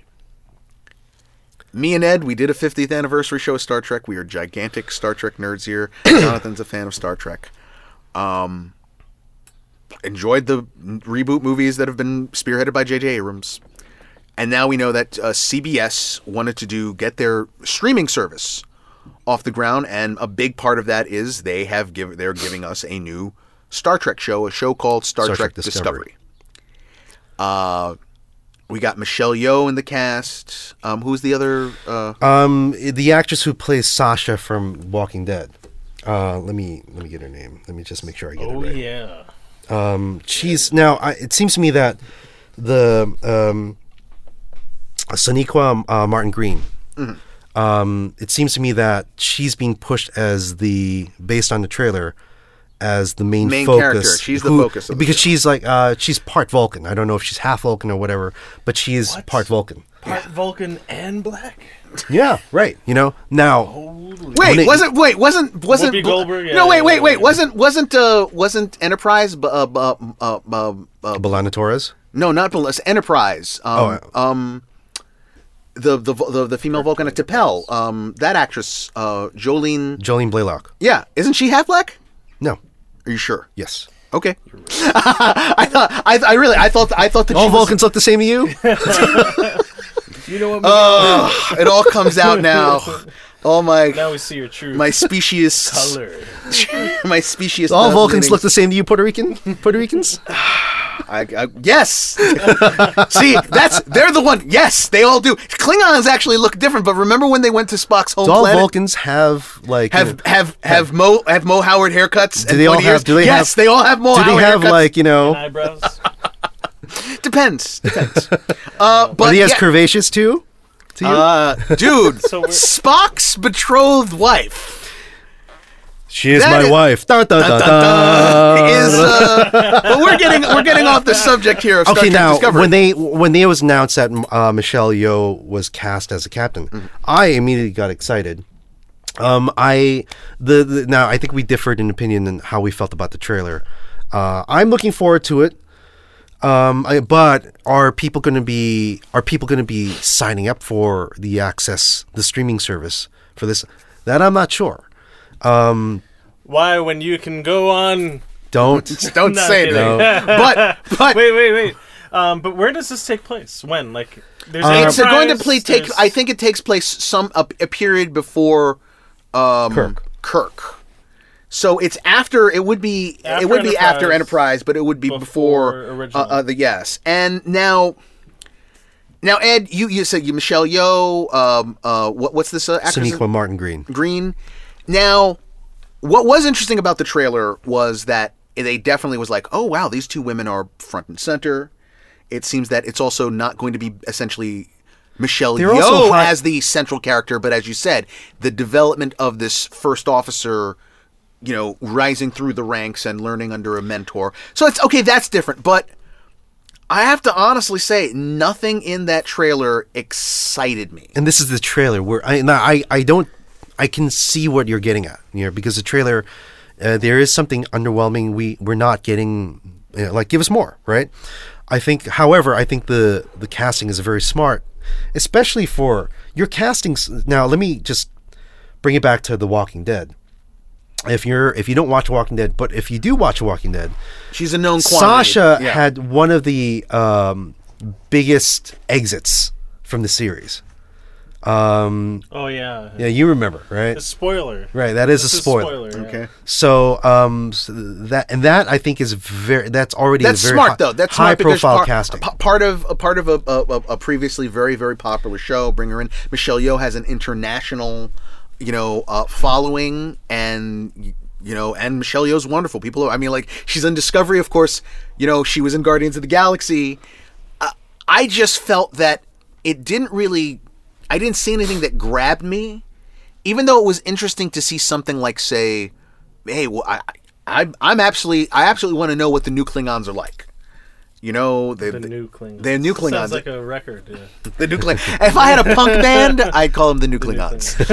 um, I, I'm, you know, that does. That's about the only thing that really then we change our me. name. We change our names to the old Klingons. It just didn't make sense anymore. so, so, so the new Klingons. and then they were the, then they, then they, then that other band they became the Romulans. then it became Robin. It just didn't make sense but that just making sense. Forgot. Uh, but uh, We have a new song called Transporter. Hello, St. Louis. Uh, but yeah, I, I, at the end of the day, it didn't grab me, and it certainly didn't make me want to sign up for this CBS streaming service. I mean, if, if, it, this is the only show they're gonna have, well, they like, obviously they're will have more. This. They're like, no, but well, like, with they is- and and rightly so, this rightfully so. like, we made this show just for our streaming services. Please sign up. Please. Pretty sign up. much because Star Trek, no matter what anyone thinks about how it's fallen here, it's not as popular as Star Wars. Anyway, it is enough of an audience that if you And grab, you don't need to have every single Star Trek fan. Yeah. You know, you could get a quarter of Star Trek fans, and it'll still probably be a viable business model for them. You know, I just think for myself, it, it just it it didn't grab me. It didn't it didn't do anything for me. So you know, do you have anything else to add uh, to uh, Star Trek Discovery? I'm looking forward to it. You know, and um, uh, I. But again, I'd like to see more. and maybe a second trailer will change my mind. Maybe maybe it will get me a little more How much is this subscription?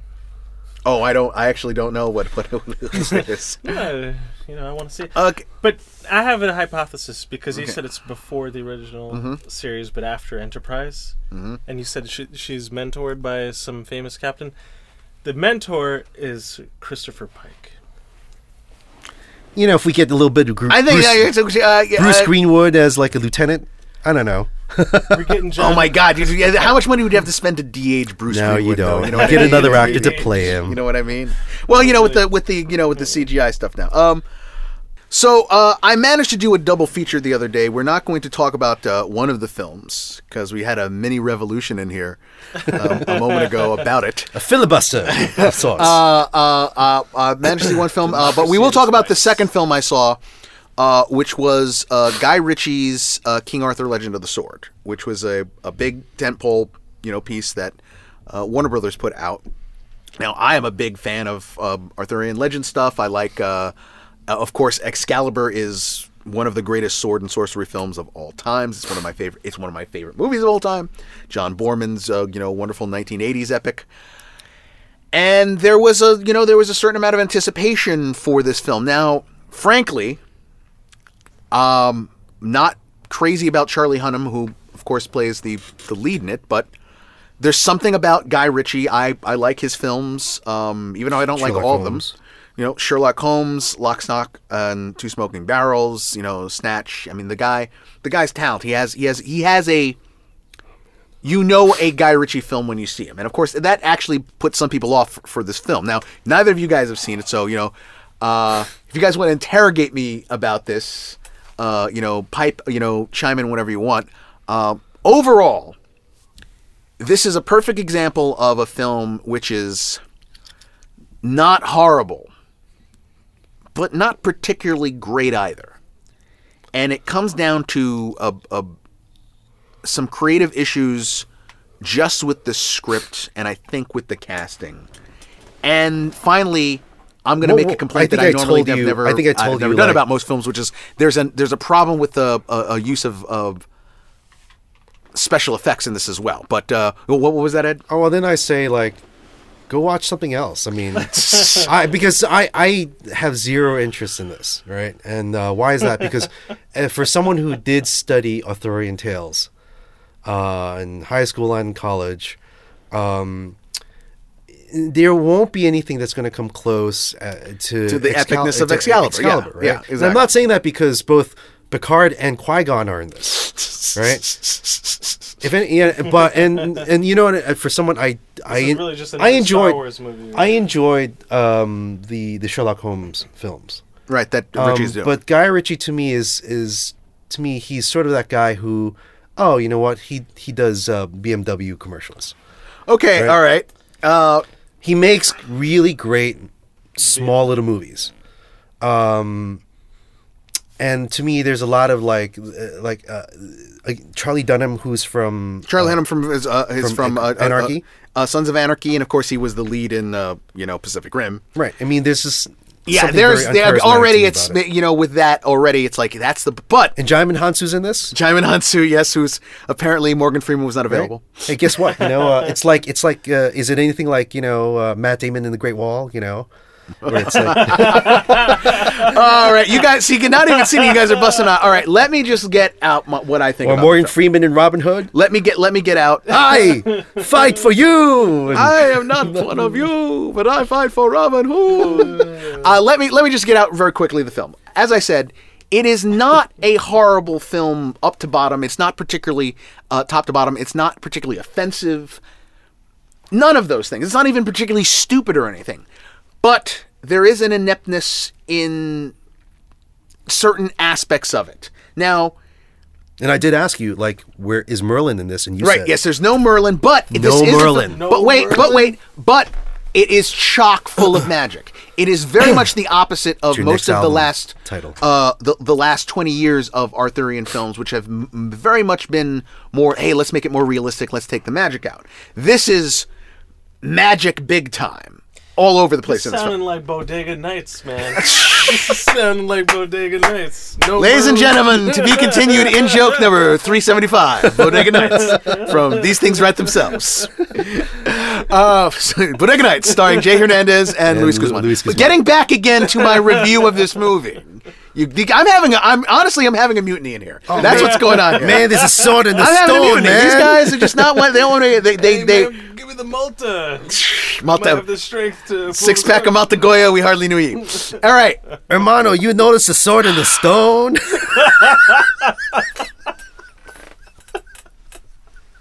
Let me tell you. Let me tell you. Okay. Whoever pulls this sword from the stone, you're gonna be the king of England. what what name would you be, sir? My name is Sir Percival. Gonna be gay. All right. Like back to this movie. It's not horrible. There's a lot of good members of the cast. There's a lot of good stuff in this film. I think the biggest issue is the fact that there's a coterie of people in Charlie Hunnam's Arthur's orbit that are really not well developed, and they should be.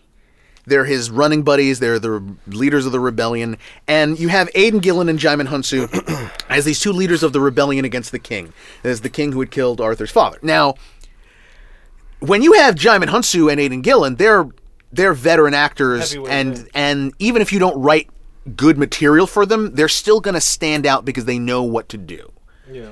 Unfortunately, for all these other characters that are, you know, Arthur's sidekicks through the film, they're they, the the writing is not particularly good, and the performers are not. They're not horrible, but they they don't pop. They don't they don't make you go.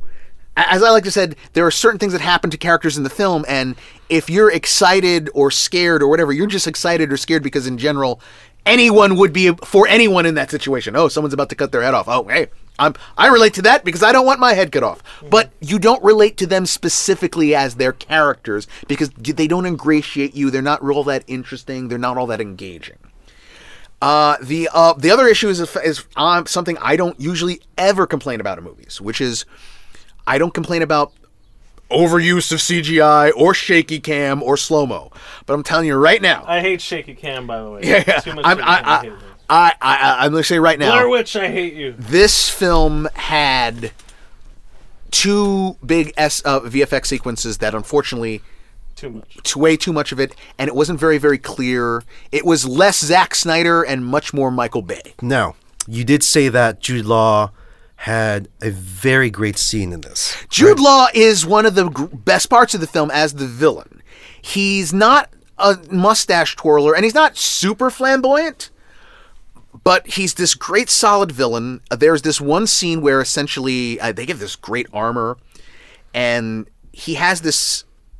The way Richie shot this discussion with Arthur about like he's threatening him and it's all about his like fear and control and how it makes you the person who's instilling this fear in people to, to feel what it does for you all the rest and it's I call it I, I like to call it an evil messiah moment. Because he's really he's out there with this crowd and he puts his it's just it's masterfully done. And there's a lot of stuff in this film that is really really well done. Richie's style works in terms of like getting you up to date with things. There's a whole portion where it's like Arthur, they where they go through Arthur's history as from a kid to, you know, Hunnam's age, and it's just like boom, boom, boom, boom, boom. It's like you get all the bullet points, you get everything you need to know, very, very quick, and Well, so see, you get into the, so you get into the story mu- much faster. That's the thing about Richie is um, His editing Now- and pacing, and yeah, right. yeah. And you- now uh, Jude Law, he can read a phone book. He's one of those actors. He's Right, very just one of engaging. those He's very- actors, he's very engaging. Um, but if you know, like the thing about Sherlock Holmes is they're cramming a lot into into these movies, and again, it's entertaining as heck, right? Um, but I get a sense of that he that like you know s- substance over uh, style over substance. Richie, I could see some of substance. that. I could see some of that. Richie does tend to, uh, like you know, s- very self-satisfied as a filmmaker. You could tell in the way Yeah. he, he pulls these things off. No. That said, it is something like this needs. St- I think King Arthur. If you're going to do that, there, you need some kind of style. Well, the it thing- can't just the be trailer- a boilerplate. You know, um, didn't interest you. Not at all, and it, you know why? It's particularly maybe because it's a look. It's a little too clean for me, which is why. See, that's not. It's not at all clean. it's Okay, a. It's a very. It's a very gritty version of the. It's, it's a gritty fantasy world. So the trailer is misleading.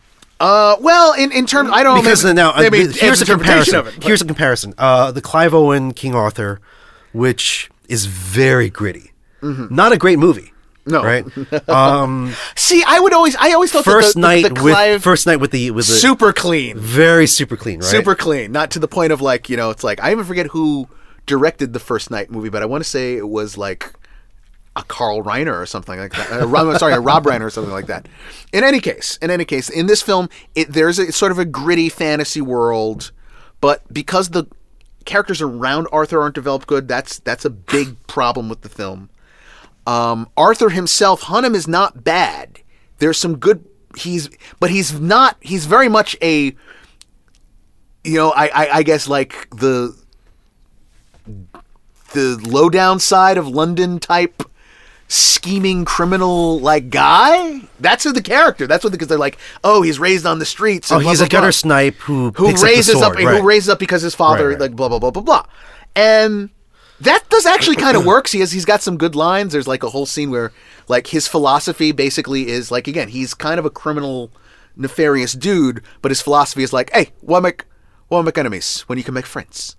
That's now he's still threatening you when he's doing that, but he's saying basically saying, look, I can either run you through.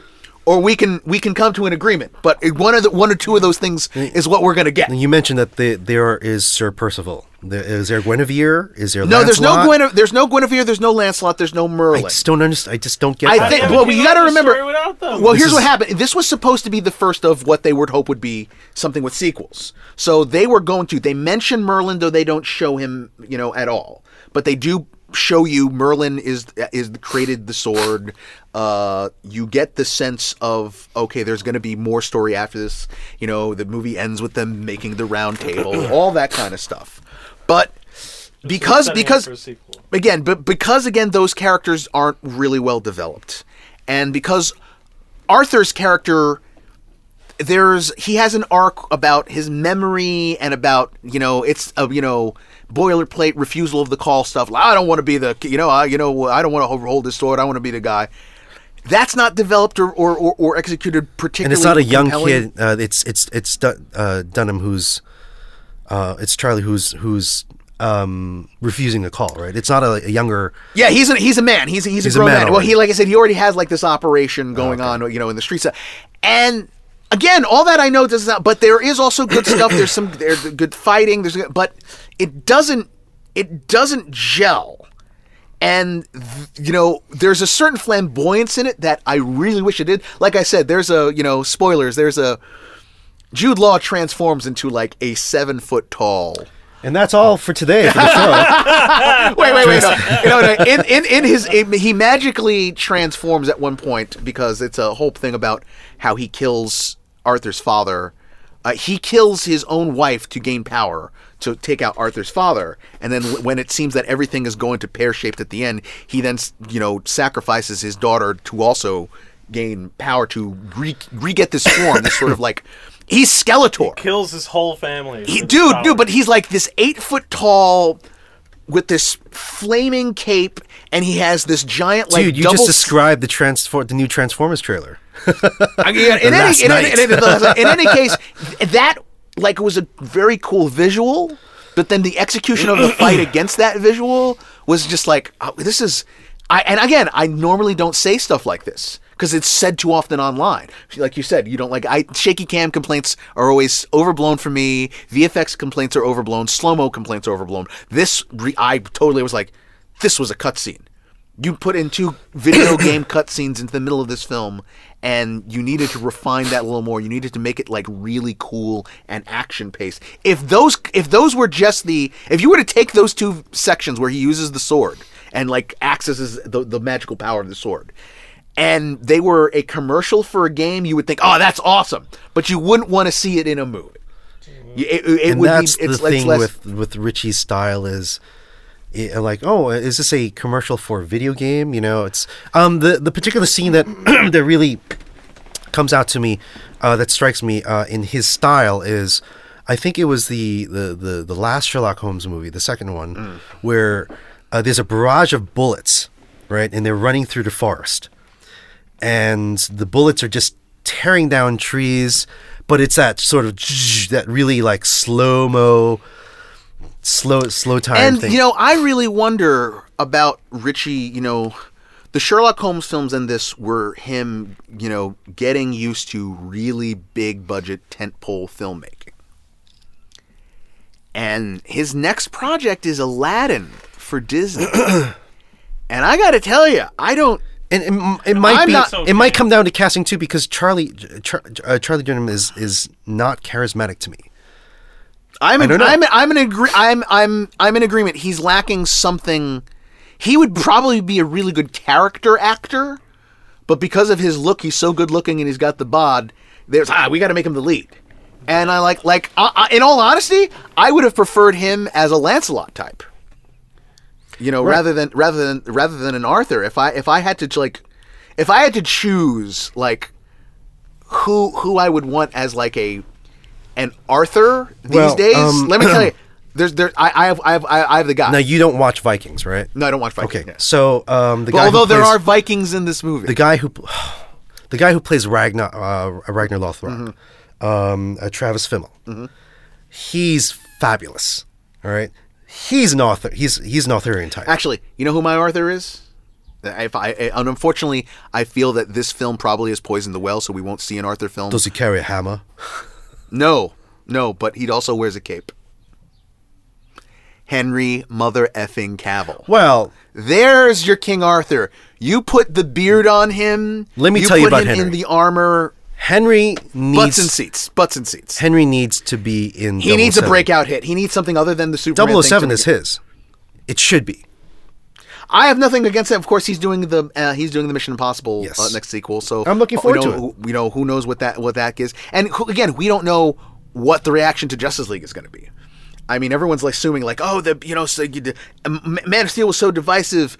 Uh, Batman v Superman, you Well, know, so many people didn't like. It. We're gonna it. get a Man of sequel, and it's just like, yeah, Man of yeah, Steel it's- and- sequel. And, then there's like, what's going on with the Man of Steel sequel? But yeah, I, I if I were gonna uh, uh, cast a modern Arthur, I would, I would, I would put Henry Cavill in there.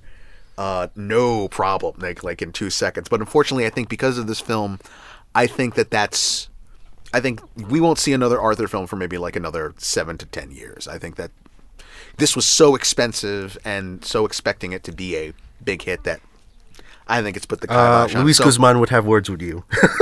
let me tell you. Let me tell you, is Let me tell you, man. is Uther Pendragon. what the My name is Arthur Gomez, and I just pulled the, the sword out. Let me tell you, okay. Wait. What are you sleeping with my wife? oh man, What do you mean you sleeping with my wife? oh man, they spell Camelot with a G. and on that note, uh, we will end this episode because, uh, like I said, I had a bit of a mutiny here. There was another movie I was going to review, but uh, I got shot down big time. Well, stay tuned for our next show. Uh, we're going to be covering uh, Wonder Woman, and Yes, we're very coming much out on June forward to that. second, and uh, right around the corner. right around the corner. And I'm hoping that everyone is going to go out and watch it. Right? we're going right, to try. John? We're Go going to out and watch. it. yeah, we're going to go out and, and try and get it as, as, as soon as we can. So, um, once again, thank thanks to all our listeners. Uh, thanks to Jonathan Vergara for providing us the facilities here at Pancake, Pancake Studios. Studios. Thanks to Edward Ing, who, let's be honest, I mean, I wouldn't be alive if it weren't for this man. Oh, it's the truth. I once, uh, I'm once was around so like, what? sick. This guy had to bring me like uh, potato soup and like bananas to survive. Oh yeah, I remember that day. it was like it was like, like dude, not you- day. It was a week. All right, it was bad. You were bringing me food on a regular basis, and it was one of those times where I realized like I would be if this were hundred years ago, I would just be dead. and uh, uh, Because uh, You ever heard of the? because uh, you're a Latino descent, and No, in any be, you'd be lynched. you'd be like, no, wait, wait, wait, whoa, whoa, whoa, whoa. I don't know. I don't know how these things work. With Spaniard blood in my veins. I'm not racist. I'm Asian. this is an odd way to end the show. In any case, uh, we want to thank everybody, of, of course. Uh, tune in next time. And until next time, I'm Miguel Alejandro Velez. Edward Ing here. Until next time. To be continued. This episode was brought to you by Rolling Press, a Brooklyn based eco friendly printing business. If you're looking to print your books, magazines, zines, and comics for anyone who wants to start their own thing, go to Rolling Press. Uh, go to rollingpress.com. Go ahead and get your stuff printed there. They're, they've been really great at uh, helping us out and sponsoring. They did our business cards, and we're very thankful for. Also, Pancake Studios. Without Pancake Studios, TBC would not exist, and we are very grateful and thankful for uh, Jonathan Vergara and his studio here Pancakes. If you are a musician, if you're looking to start your own podcast, book your appointment now. Hey guys, thanks for listening to To Be Continued, a fanboy podcast. Our website is www.tobecontinued. Check us out on iTunes, Google Play, Facebook, Instagram, and Twitter.